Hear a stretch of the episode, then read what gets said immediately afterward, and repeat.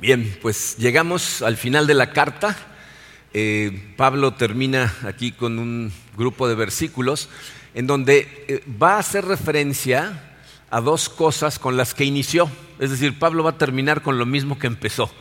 Dice, lo primero que va a hacer es darle agradecimiento a los filipenses por participar con él en la extensión del Evangelio de Cristo. Si se acuerdan, en el capítulo 1, los versículos más o menos del 3 al 5, Pablo les dice que los recuerda en sus oraciones porque ellos participaron con él en el Evangelio.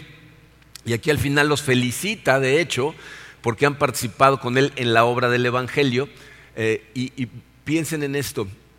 Fíjense, Pablo nos va a enseñar a través de las cosas que hicieron los filipenses cómo ellos maduraron, pero al participar con él en el Evangelio, maduraron haciéndose socios de Pablo en su obra, y al hacerse socios de Pablo se estaban haciendo socios de Dios, porque pues, al final del día la obra de Pablo es la obra de Dios.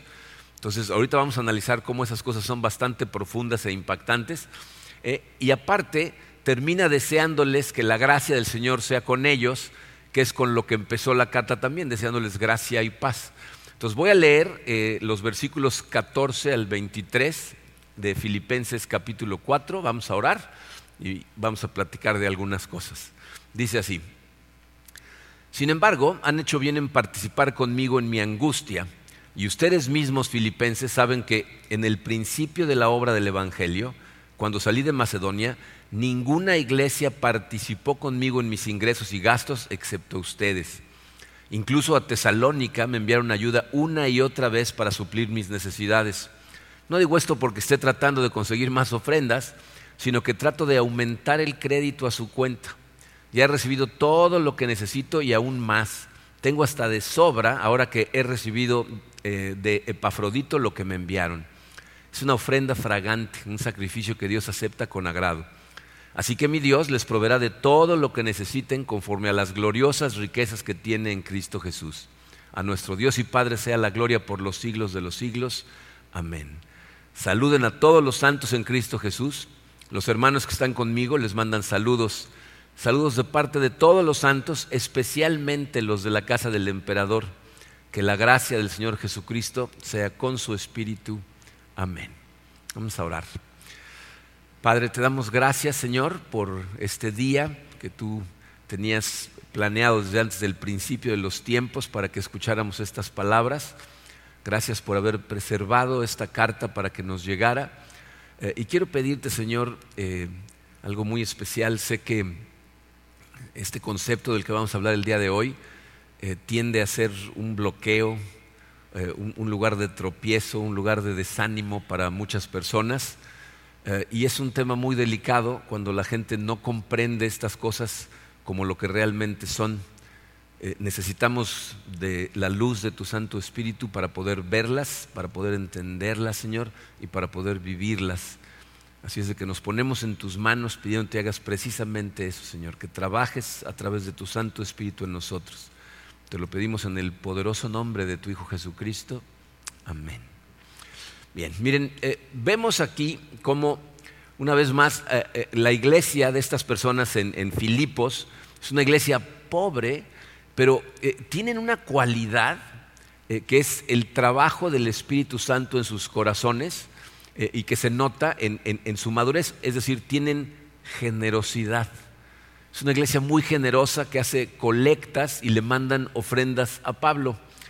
Cuando estas personas recibieron el Evangelio quedaron tan agradecidos. ¿Por qué?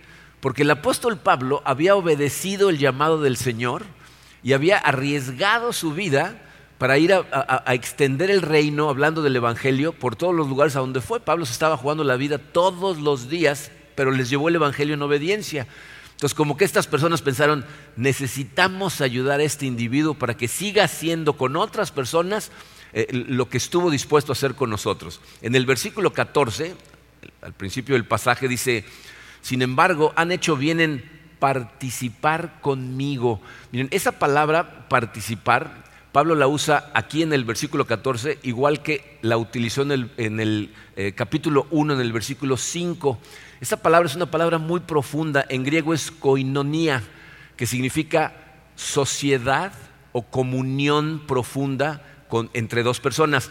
Esa palabra es la misma que utiliza Pablo en 1 Corintios capítulo 1 versículo 9, y fíjense cómo lo pusimos en nuestras traducciones. Dice: fiel es Dios quien los ha llamado a tener comunión con su Hijo Jesucristo nuestro Señor. Ahí está esa palabra koinonia, es comunión. Hablamos siempre de la importancia de tener una relación profunda, una relación genuina, una relación real con Jesucristo, y esa relación se determina con esa palabra, se denomina koinonia, ¿ok? Entonces Pablo no está hablando aquí de gente que son sus simples conocidos, ¿no? Está hablando de gente con la que tiene una relación real, una relación en donde ambas partes están comprometidas con la otra parte.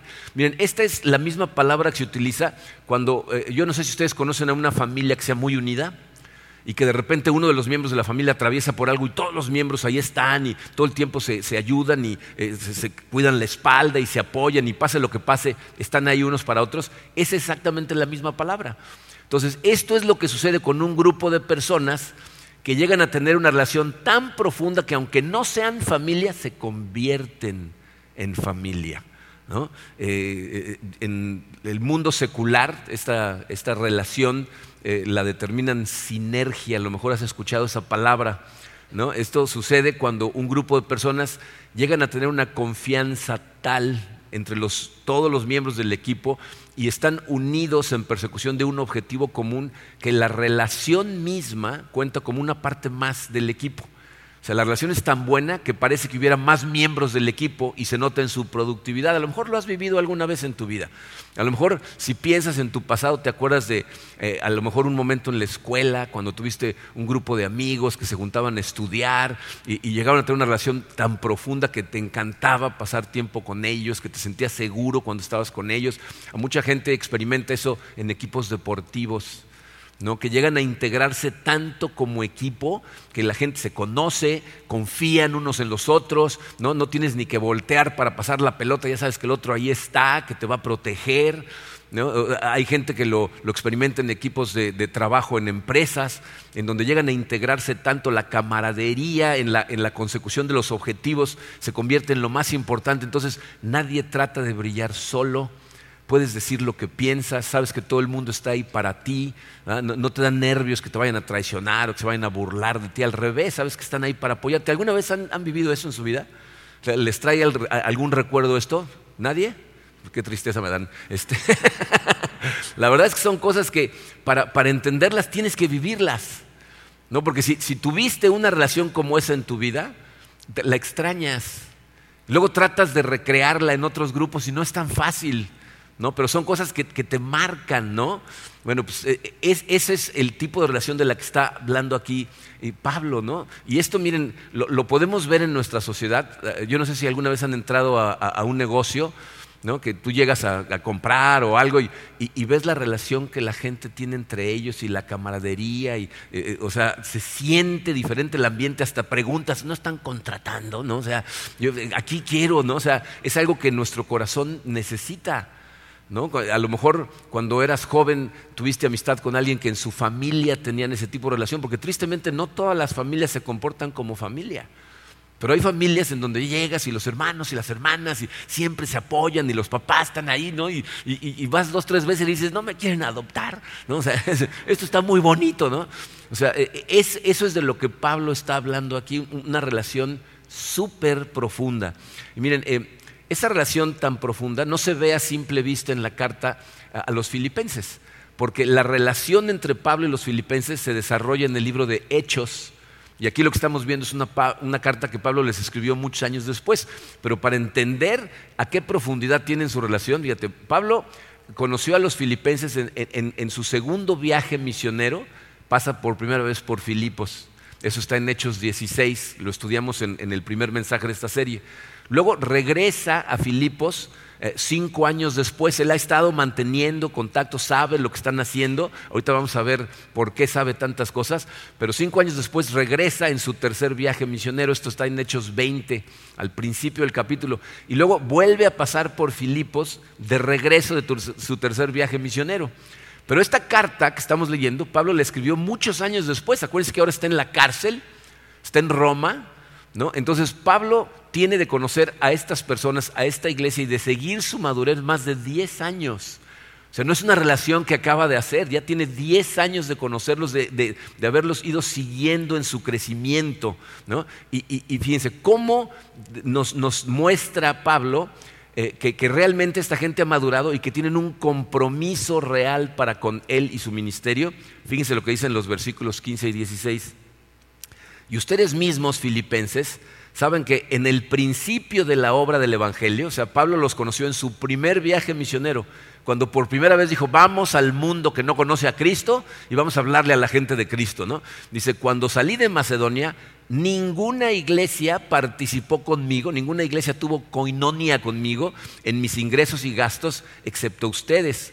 Incluso a Tesalónica me enviaron ayuda una y otra vez para suplir mis necesidades. Bien, esto no se ve a simple vista, a menos que estudies bien el libro de Hechos, pero es un dato muy importante. Para que vean de qué estoy hablando, les traje un mapa. Este mapa ya lo vimos al principio de la serie. Del lado derecho hasta abajo está Jerusalén. Ahí inicia Pablo su segundo viaje misionero. Pasa por Galacia, dice ahí, ya nos lo quitaron, pero bueno, cruza el mar Egeo y entonces llega a Filipos. Ahora sí, pásanos el más grande. Fíjense, Filipos está hacia adentro de tierra, pero luego sigue de este lado hacia la izquierda Tesalónica. ¿Ok? Filipos y Tesalónica están solamente a 160 kilómetros de distancia. ¿Ok? Entonces piensen en esto. Dice, Pablo llega a Filipos, planta la iglesia y se queda ahí un espacio de tiempo indeterminado. No nos dice la Biblia cuándo, cuánto tiempo pasa ahí. Dice que se queda en casa de Lidia y luego dice un día sale Pablo y entonces se encuentra con la muchachita esta que es una adivinadora, que le expulsa el demonio y lo meten a la cárcel, y después de que lo encarcelan al otro día sale de Filipos. ¿Okay? Entonces no sabemos cuánto tiempo pasa en Filipos, pero llega a Tesalónica, y en Tesalónica, si estudias Hechos, te vas a dar cuenta que solo en Hechos 17 está ahí en Tesalónica, nada más pasa ahí 3 semanas. O sea, 3 sábados predica y luego llegan unas personas y lo atacan y entonces tiene que salir corriendo, ¿no? Y en 3 semanas dice Pablo que recibió ofrendas de los filipenses una y otra vez. Eso significa que en el momento en que Pablo se fue de Filipos, la gente de Filipos empezó a hacer una colecta. Dijeron: vamos a empezar a juntar dinero, vamos a ayudarle a este individuo, ¿no? Yo me imagino la sorpresa de Pablo cuando está en Tesalónica y apenas a lo mejor lleva una semana y llega una ofrenda de los filipenses. No, aquí traemos dinero para que no te preocupes por tus necesidades, para que estés simplemente predicando. No queremos que necesites buscar trabajo y estar haciendo cosas. Aquí te estamos mandando para que puedas predicar. Y miren, esto nos demuestra cómo los filipenses, desde su conversión, porque eso sucede justo después de que Pablo convierte a las primeras personas. Estas personas son generosos, pero no nada más generosos, es una generosidad en sacrificio. Porque esta gente es gente pobre, es la iglesia más pobre que hay en Macedonia, y ellos de inmediato no le mandan una, le mandan varias ofrendas en esas 3 semanas. Y ahora, más de 10 años después, está Pablo en la cárcel en Roma y de pronto se aparece Epafrodito con otra ofrenda, ¿no? Entonces, esta gente verdaderamente está comprometida con el ministerio de Pablo, ¿no? Miren, nosotros sabemos, por cosas que leemos en la Biblia, en el libro de Hechos, que Pablo a veces, y por cosas que ha escrito a otras iglesias, Pablo a veces hacía tiendas de campaña para mantenerse. Pero si ustedes analizan el comportamiento de Pablo, se van a dar cuenta cómo Pablo es una persona muy inteligente, que sabe muy bien leer a las personas, entender cómo funcionan y los trata de acuerdo a cómo son. Él mismo dice que él se convierte en todo para todos para tratar de ganar a algunos para Cristo. Entonces hay lugares como en Tesalónica, por ejemplo, en donde él dice: no quiero ser una carga para ustedes, ¿no? Prefiero trabajar, ¿no?, para mantenerme, porque no quiero ser una carga. O sea, como que él está viendo que los tesalonicenses, ¿no?, lo han de haber visto como diciendo: ¿este qué querrá? ¿No? Se me hace que este lo quieres dinero. Entonces dijo: aquí no se trata de eso. En Filipos le dicen: por favor, quédate en nuestra casa, aquí te vamos a mantener. Y Pablo dice: me dejo querer, ¿no? O sea, mímenme, ¿no? Pero por lo general Pablo dependía de la generosidad de la iglesia para sobrevivir en su ministerio y seguir extendiendo el reino de Dios. Miren, les digo esto porque hay algunas personas que piensan que el ayudarle a los misioneros, mantener a la gente en la iglesia, es algo que está mal, ¿no? Que deberíamos buscarnos la vida de otra manera. Pero quiero que vean lo que Pablo mismo dice en otros lugares en la Biblia. En su primera carta a Timoteo, capítulo 5, versículos 17 y 18, dice: los ancianos que gobiernan bien la iglesia, le llaman ancianos al grupo de liderazgo de una iglesia. Es la gente más madura en Cristo a la que dejan a cargo de una iglesia. Dice: los ancianos que gobiernan bien la iglesia deben ser doblemente apreciados, especialmente los que se dedican a predicar y enseñar. Pues la Escritura dice: no le pongas bozal al buey que trilla. Esa es una ley del Antiguo Testamento, en donde le decían a la gente de Israel: cuando saques a tu animal a trabajar, quítale el bozal para que mientras esté trabajando pueda ir comiendo de lo mismo que está produciendo él. Dice: y también el trabajador tiene derecho a su paga. Luego, en su primera carta a los Corintios, en el capítulo 9, Pablo vuelve a repetir esos mismos versículos, o sea, vuelve a hacer alusión al Antiguo Testamento. Incluso dice: ¿qué soldado presta su servicio militar pagándose sus propios gastos? Y luego dice en los versículos 13 y 14: ¿no saben que a los que sirven en el templo reciben su alimento del templo y que los que atienden al altar participan de lo que se ofrece en el altar? O sea, de las ofrendas de la gente vivían los sacerdotes que cuidaban el templo. Dice: así también el Señor, Dios mismo, ha ordenado que quienes predican el Evangelio vivan de este ministerio. Entonces Pablo está confiando en el Señor que la misma iglesia, o sea, la gente que se va convirtiendo, lo va a ayudar a sustentarse, pero él no sabe cuándo va a llegar otro mensajero con una ofrenda. O sea, él no les está pidiendo cosas, simplemente espera que empiecen a madurar, y madurando empiecen a ayudarle, porque él vive por fe, ¿ok? Por eso, miren, Dios llama a la iglesia, es decir, a todos los miembros de su cuerpo, a ser generosos y apoyar económicamente para que su trabajo siga adelante. Bien, nosotros, obviamente, fíjense, nuestro objetivo como iglesia es que lo que estamos haciendo siga creciendo. O sea, queremos seguir transmitiendo el amor de Dios a través de todos los ministerios que tenemos aquí en esta iglesia. Y no solo aquí en la iglesia. Miren, yo no sé cuántos de ustedes saben todo lo que sucede aquí en esta iglesia, pero aquí tenemos una cantidad de ministerios que se dedican a ayudar, que se dedican a cuidar a nuestros jóvenes, a cuidar a nuestros niños. Entre semana tenemos jóvenes todos los días haciendo actividades aquí con adultos que están ayudándoles, ¿verdad? Están aquí al pendiente de ellos. Tenemos ministerios que se dedican a ayudarle a la gente en necesidad. Tenemos un montón de cosas que están sucediendo gracias a que la iglesia es generosa, pero no nada más aquí. Ahora, con la tecnología que tenemos, ¿verdad?, tenemos acceso a personas que se han conectado con nuestra iglesia alrededor del mundo. Tenemos grupos pequeños que tienen que ser a fuerza en línea porque hay conectadas personas de un montón de diferentes países. Entonces, nuestra esperanza, evidentemente, es que la iglesia madure, pero necesitamos entender aquí una diferencia muy importante.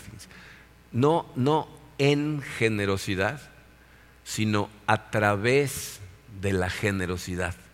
En la iglesia hablamos mucho acerca de la generosidad, o sea, que necesitamos crecer en generosidad, tener un corazón dispuesto a dar. Pero aquí Pablo nos está enseñando una cosa muy diferente.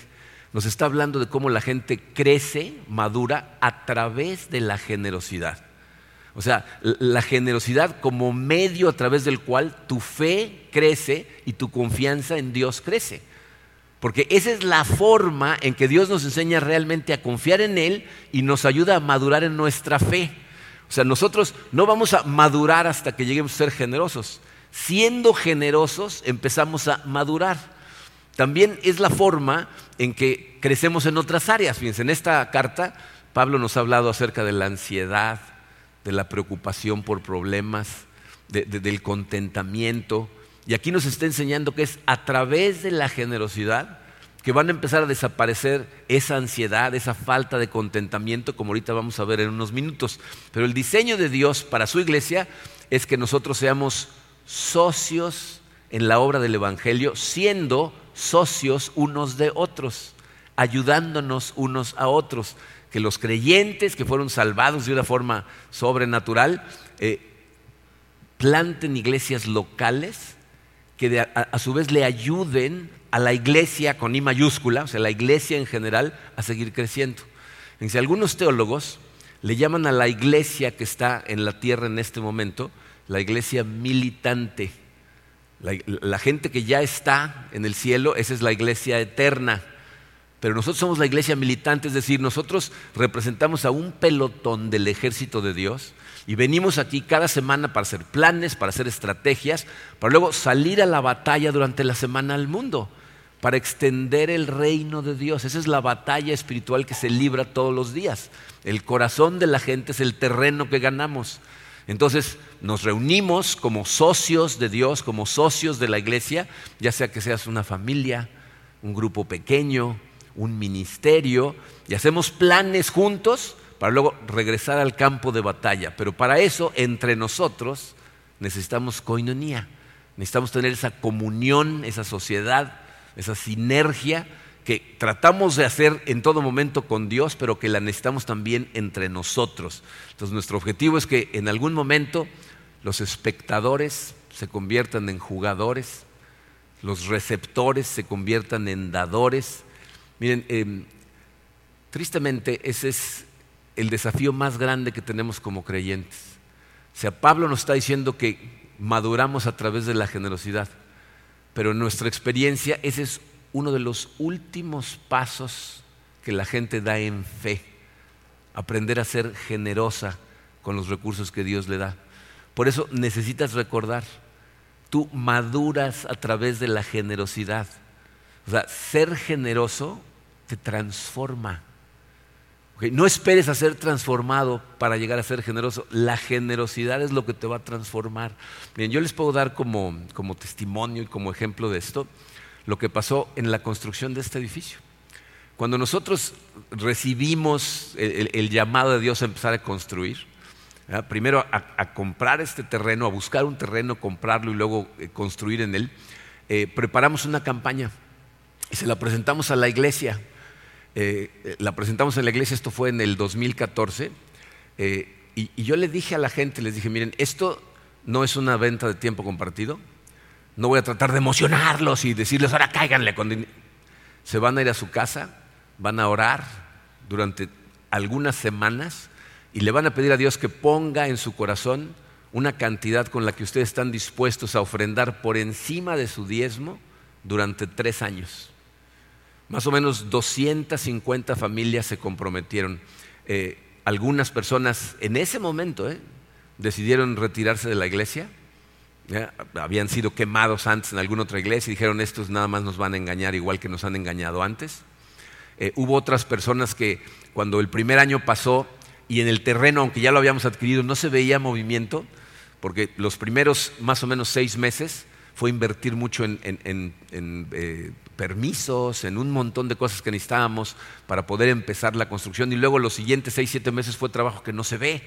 Estábamos rellenando el piso, estábamos preparando los cimientos, etc. Entonces, algunas personas empezaron a desesperarse y pensaron que no estaba pasando nada y se iban. Y yo lo que le decía a la gente fue: miren, las personas que participen, o sea, que tengan koinonía con nosotros y estén dispuestos a sacrificarse, cuando esto se termine van a haber visto la mano de Dios en acción. Lo vas a ver trabajar, lo vas a ver hacer esto a través de tu cooperación con Él, y eso te va a transformar. El día que inauguramos este edificio, bueno, la gente entraba, yo les veía el rostro transformado, me decían: no lo puedo creer, no puedo creer lo que Dios hizo con lo que nosotros pusimos, porque honestamente no teníamos el dinero para hacerlo, fue un milagro de Dios.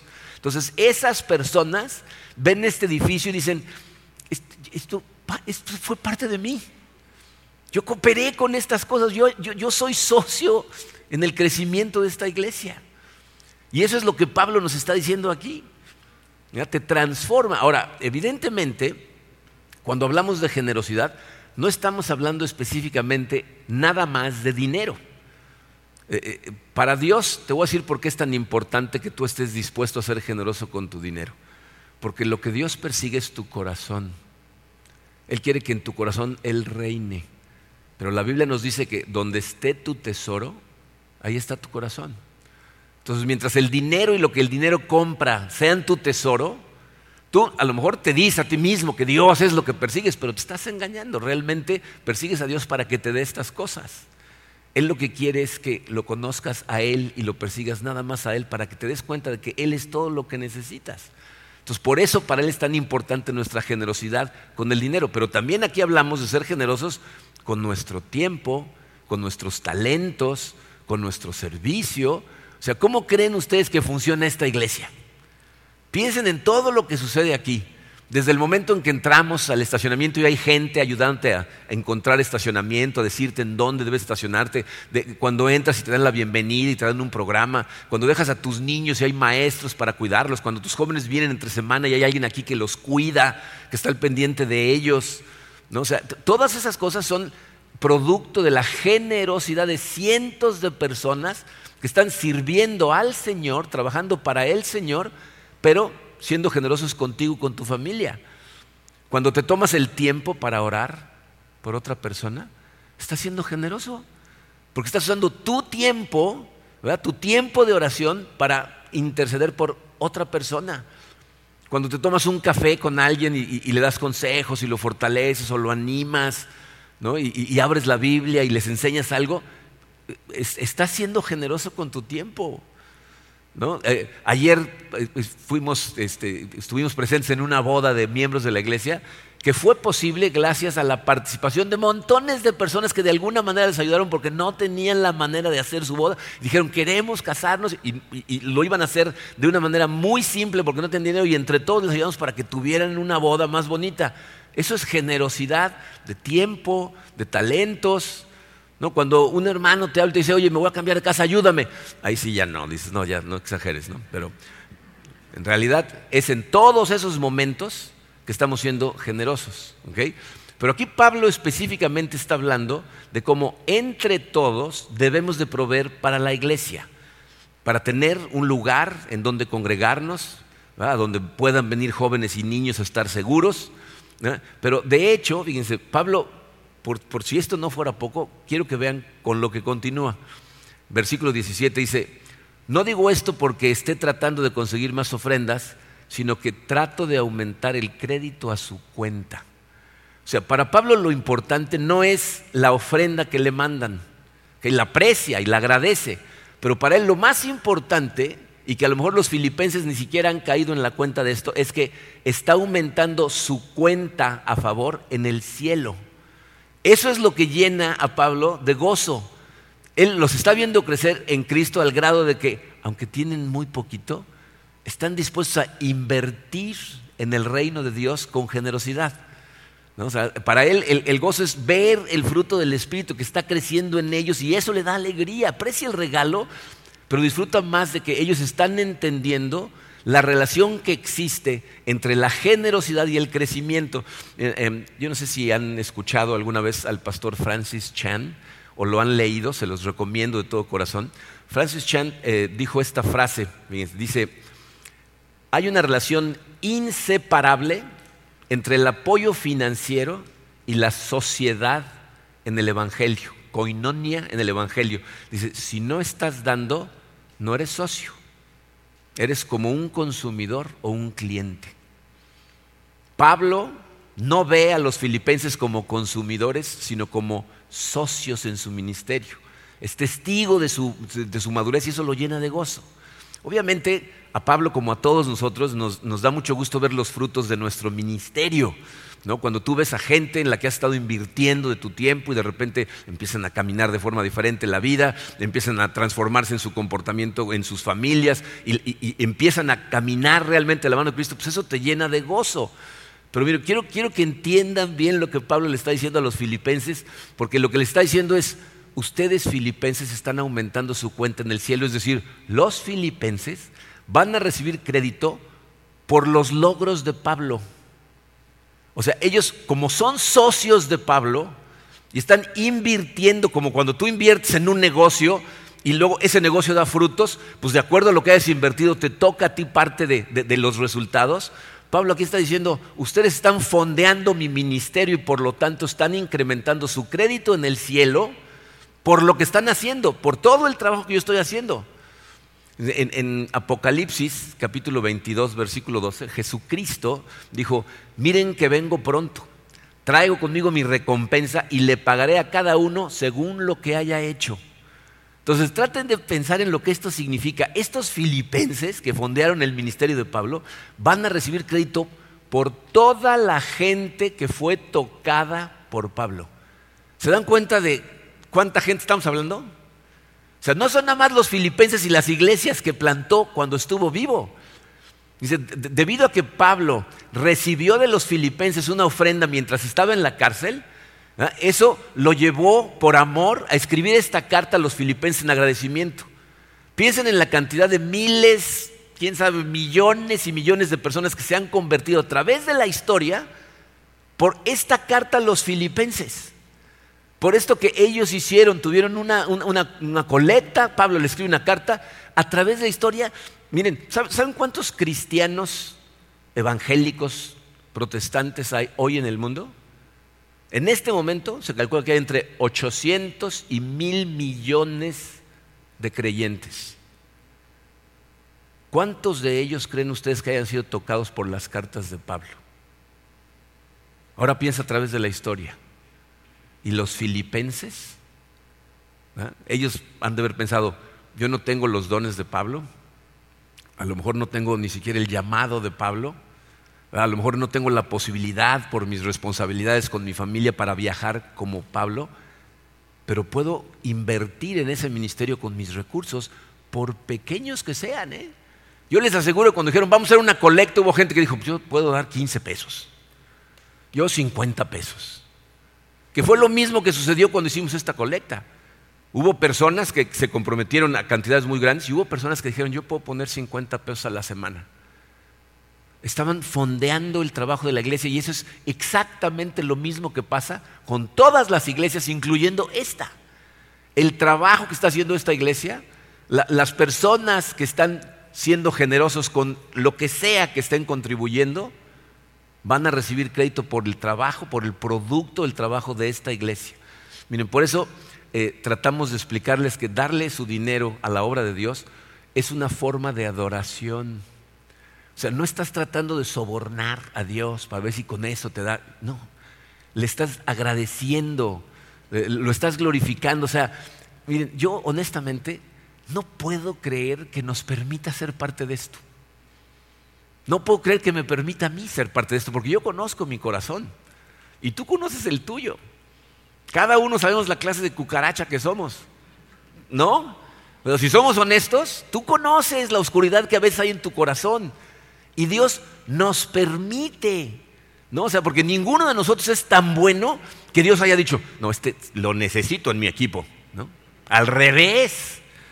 No sabemos cómo es que nos invitó. Entonces, te das cuenta que es un privilegio que Dios te permita asociarte con Él en su trabajo, en su obra. Miren, si tú pudieras viajar en el tiempo y te fueras al pasado y conocieras a Bill Gates antes de que empezara su empresa y te dijera: ¿quieres cooperar en mi empresa? ¿Quieres entrarle como socio? ¿Qué le hubieras dicho? Digan la verdad. ¿No? ¿Saben cómo empezó la empresa de computadoras Dell? El fundador le dijo a su abuelita que si le ayudaba, y la abuelita, sin saber nada, le dio $10,000, y con eso empezó toda la empresa. ¿Saben cómo terminó la abuelita? ¿Cómo hubieras terminado tú si hubieras sido socio de Bill Gates? Ahora dime, ¿tú crees que Bill Gates es más rico que Dios? ¿Que el producto del trabajo de su empresa es más significativo o tiene algún impacto eterno en lo más mínimo? Y Dios te está invitando, es un privilegio que te está diciendo: puedes participar, ¿eh? ¿Quieres sociedad? En este momento puedes comprar acciones. O sea, todo lo que tenemos viene de Él, ¿no? Y todavía nos dice: ten, invierte. O sea, te voy a dar para invertir. Por eso lo que debemos hacer es darle a Dios nuestro diezmo y usar el resto del dinero de una manera que lo glorifica. Porque cuando usas el dinero sabiamente, bíblicamente, Aun cuando estás pagando la renta o comprando comida, le estás diciendo gracias, Señor, porque tú provees estas cosas para mí. Lo estás glorificando. Y evidentemente, cuando ves la necesidad en la gente a tu alrededor, entonces eres generoso. Con dinero, con tiempo, con talentos. Eso, dice Pablo, es madurez. Esas son las personas que son verdaderos cristianos, los que se preguntan, ¿cómo puedo usar mi vida entera para glorificar a Dios extendiendo su reino? Y aunque Dios no nos debe nada, encima nos recompensa. ¿Cómo nos recompensa? Pues la Biblia dice que mientras estemos en esta tierra nos va a dar bendición hasta que sobreabunde. Que no significa que porque tú diezmes, Dios te va a dar el triple en dinero.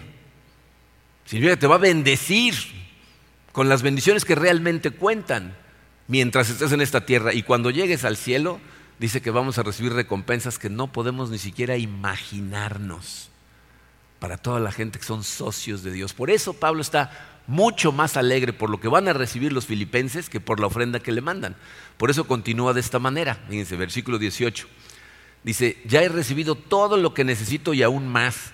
Tengo hasta de sobra ahora que he recibido de Epafrodito lo que me enviaron. Escuchen esto. Es una ofrenda fragante, un sacrificio que Dios acepta con agrado. ¿Oyeron eso? O sea, Pablo dice, la verdad, gracias por el regalo. Yo me imagino que esta ofrenda ya fue de otro tipo porque está en la cárcel. No necesariamente fue dinero. Dice, pero ya tengo más de lo que necesito. Hasta puedo compartir comida con todos los que están conmigo, ¿no? Pero dice, al que realmente le dieron no fue a mí. Al que le dieron fue a Dios. Porque dice ahí, es un sacrificio que Dios acepta con agrado. Es una ofrenda fragante que agrada a Dios. O sea, cuando tú estás invirtiendo en el reino de Dios de la manera en que sea, le estás poniendo una sonrisa en la cara a Dios porque le agrada ver que estés invirtiendo por fe en su reino. Es una forma de adorarlo. Por eso diseñó la iglesia de la manera en que lo hizo. Y por eso lo glorificamos cuando nosotros sacrificamos de nosotros. Entonces, ¿qué es lo que esto significa? Significa que cuando decimos que Dios provee, estamos diciendo que Dios provee por medio de su gente. Esa es la manera en la que Él provee. A través de esa gente que ve la vida de esta manera y entonces son generosos con las cosas que Dios les ha dado. Ahora, ¿podría Dios simplemente mandarte una carretilla de dinero? Claro que podría. ¿Por qué no lo hace? Porque te ama. Porque te quiere ver libre de la esclavitud que tenemos a las cosas de este mundo. Y entonces porque te ama, nos encarga a nosotros mantener a la iglesia. Porque es la única forma en que tu confianza en Él va a crecer. O sea, no va a aumentar hasta que lo veas en acción en tu propia vida. Cómo verdaderamente provee en los momentos en que las cosas se ponen apretadas. Yo estoy convencido que si Dios simplemente nos mandara a todos los que pusimos nuestra fe en Cristo una carretilla de dinero cada semana, viviríamos una vida de apatía total y no valoraríamos nada de lo que tenemos. Pero no lo diseñó de esa manera. Él nos llama a servirle, en participar como sus socios, utilizando la forma en que Él nos dio, y eso es lo que produce verdadero gozo en nosotros. Mucho más del gozo que producen el dinero y los placeres. Esa es la sabiduría de Dios. Y Pablo aquí, miren, está hablando por experiencia propia. Él lo ha visto ser fiel y por eso fíjense cómo les dice a los filipenses en los versículos 19 y 20. Dice, así que mi Dios les proveerá de todo lo que necesiten. O sea, Él sabe, porque Él ha sido generoso y entonces sabe que Dios los va a proveer como le ha proveído a Él. Dice, así que mi Dios les proveerá de todo lo que necesiten conforme a las gloriosas riquezas que tienen en Cristo Jesús. A nuestro Dios y Padre sea la gloria por los siglos de los siglos. Amén. Dios les proveerá de todo lo que necesiten. Y es muy importante ver esa palabra, todo lo que necesiten. No todo lo que se les ocurra. Dios cubre nuestras necesidades, no nuestras necedades, ¿ok?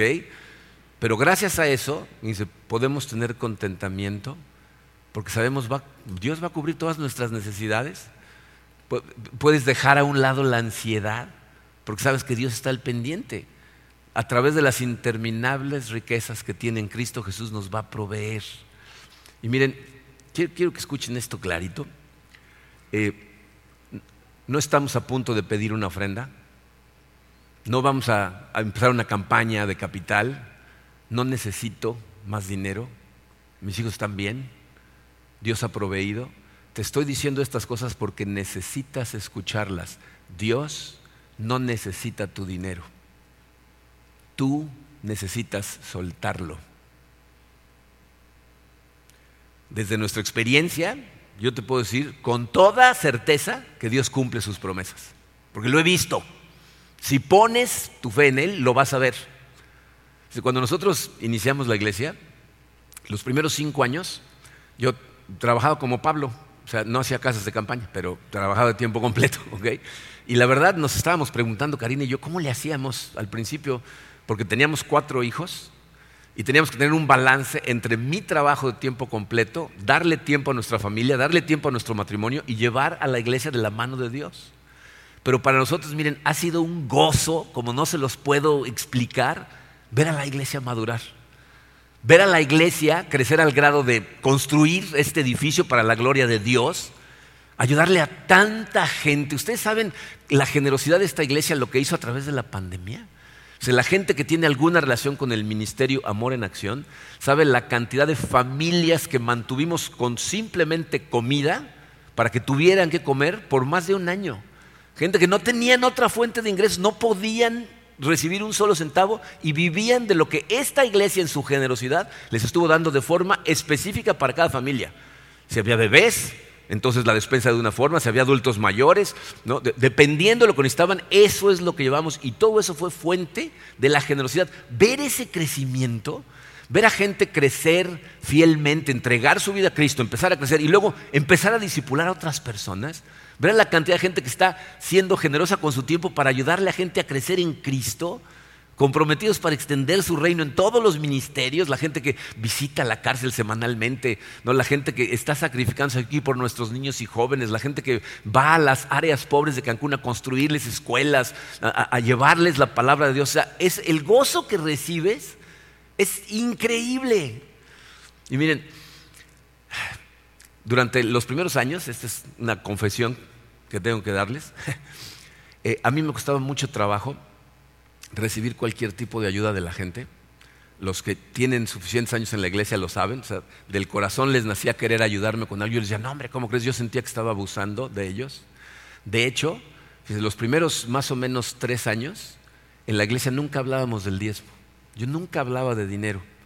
Cuando empezó la iglesia, las primeras familias que llegaron a la iglesia, ninguna eran creyentes, excepto por 1 o 2, la mayoría venían de la iglesia católica, venían de no creer en nada.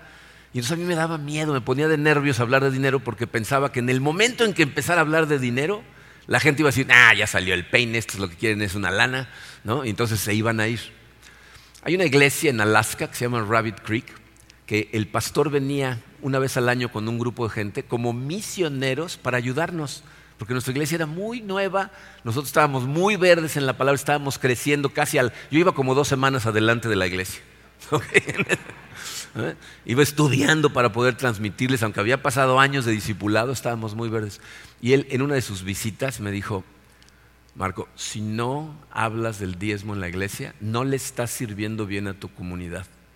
Les estás negando las bendiciones que Dios tiene para los dadores alegres. No lo van a experimentar y nunca van a madurar.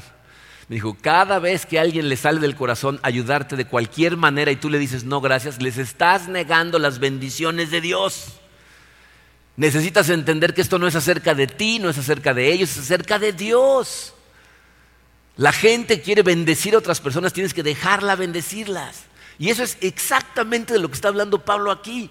Por eso está tan alegre por ellos. Está en la cárcel sin saber si lo van a ejecutar y su corazón se regocija porque sabe que lo que está sucediendo es los filipenses maduraron y siguieron madurando y vuelven a demostrárselo mandando a un mensajero 10 años después.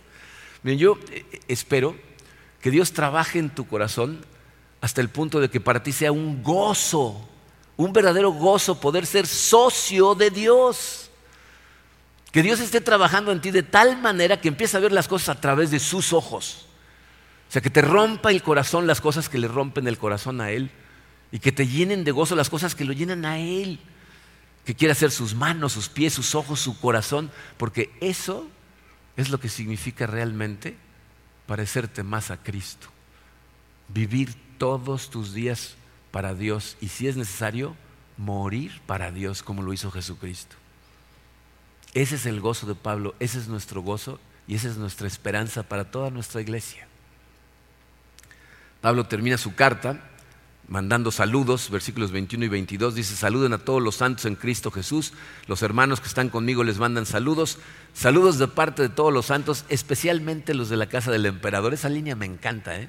O sea, Pablo dice: ya me arrastraron hasta la casa del emperador para defenderme y ya convertí a la mitad del personal, ¿no? O sea, los santos en la casa del emperador les mandan saludos, pero termina con este concepto tan importante, dice: que la gracia del Señor Jesucristo sea con su espíritu. Amén. Pablo inicia deseando gracia y paz y termina deseando que la gracia del Señor Jesucristo sea con su espíritu. Fíjense, esto lo que nos dice es que Pablo todo el tiempo en esta carta, no sé si se dieron cuenta, a través de todas las cosas que podemos enfrentar y que tocamos en esta serie, todo el tiempo nos dijo: ¿tienes ese problema? Voltea a ver a Cristo. Recuerda el Evangelio de Cristo. Acuérdate lo que Cristo hizo por ti. O sea, eso es lo que está haciendo en este momento, porque ¿se acuerdan cuando vimos la gracia de Dios en la serie pasada? ¿Qué es la gracia de Dios? La gracia de Dios es un regalo inmerecido, pero hablamos de dos tipos de gracia. La gracia común, que es la gracia que reciben todos los seres humanos sin distinción. Creas en lo que creas, Dios te da bendiciones. Respiras su aire, comes su comida, disfrutas de la vida que Él te dio, aunque no creas en Él. Esa es la gracia común. Pero hay una gracia que los teólogos llaman la gracia especial, que es de la que está hablando aquí Pablo, la gracia del Señor Jesucristo. Ese es el regalo a través del cual Él te redimió, te está transformando y un día te va a glorificar. Entonces Pablo una vez más nos está recordando: tu salvación, tu liberación del poder del pecado y de la muerte, la vida eterna misma, fueron un regalo de Dios que no te merecías, pero que Él decidió darte, y es el mejor regalo en el mundo. Y el deseo de Pablo para terminar esta carta es: espero que siempre esté consciente en tu espíritu lo que Jesucristo hizo por ti, porque mientras Él sea tu enfoque, vas a poder vivir la vida con poder sin importar lo que estés enfrentando. Acuérdate, Él te dio la vida, Él te dio todo lo que tienes, todo existe por Él y para Él y proviene de Él. Y el día que te caiga el 20 de que todo es de Él y no tuyo, ser generoso va a ser mucho más fácil. Porque nuestro problema es que pensamos que todo es nuestro y entonces nos cuesta mucho trabajo abrir la mano. Pero todo es de Él, Él te lo dio y ahora te dice: estás invitado a invertir en el reino de Dios. Esa es la carta a los Filipenses. Cada uno de los conceptos que estudiamos, la humildad, la ansiedad, los conflictos, el contentamiento, ¿ah? Son cosas que vamos a poder enfrentar cuando maduremos a través de la generosidad, y eso solo lo podemos hacer con nuestra mente puesta en el Evangelio de Cristo, el sacrificio que hizo por nosotros. Vamos a orar. Padre, Señor, te damos tantas gracias por tu amor, ese amor que nos muestras de tantas formas. Te damos gracias, Señor, porque tú en tu sabiduría permitiste que Pablo fuera arrestado y, en lugar de visitar a la gente como él tenía planeado, tuviera que escribirle cartas que ahora nos llegaron a nosotros y están tocando nuestro corazón. Señor, te pedimos que nos ayudes a que nuestro enfoque siempre sea en ti. Que en el momento que nuestra mente empiece a desviarse y a divagar a otras cosas, tu Santo Espíritu nos recuerde: todo lo que tenemos viene de ti y existe para ti. Y mientras más seamos generosos con nuestros recursos, con nuestro tiempo, con nuestro talento, más estamos invirtiendo en tu reino, Señor. Nuestra esperanza, Señor, es llegar a estar en tu presencia. Padre, gracias por invitarnos a participar en estas cosas. Sabemos que ninguno de nosotros somos dignos, pero tú nos invitaste a ser parte de esto. Así es de que gracias, Señor. Danos la humildad, la sabiduría y la fortaleza para seguir haciendo. Tal y como terminó tu hijo Pablo esta carta, Señor, te pedimos que la gracia de nuestro Señor Jesucristo sea con todos nosotros en nuestro espíritu. en el poderoso nombre de tu Hijo Jesucristo. Amén.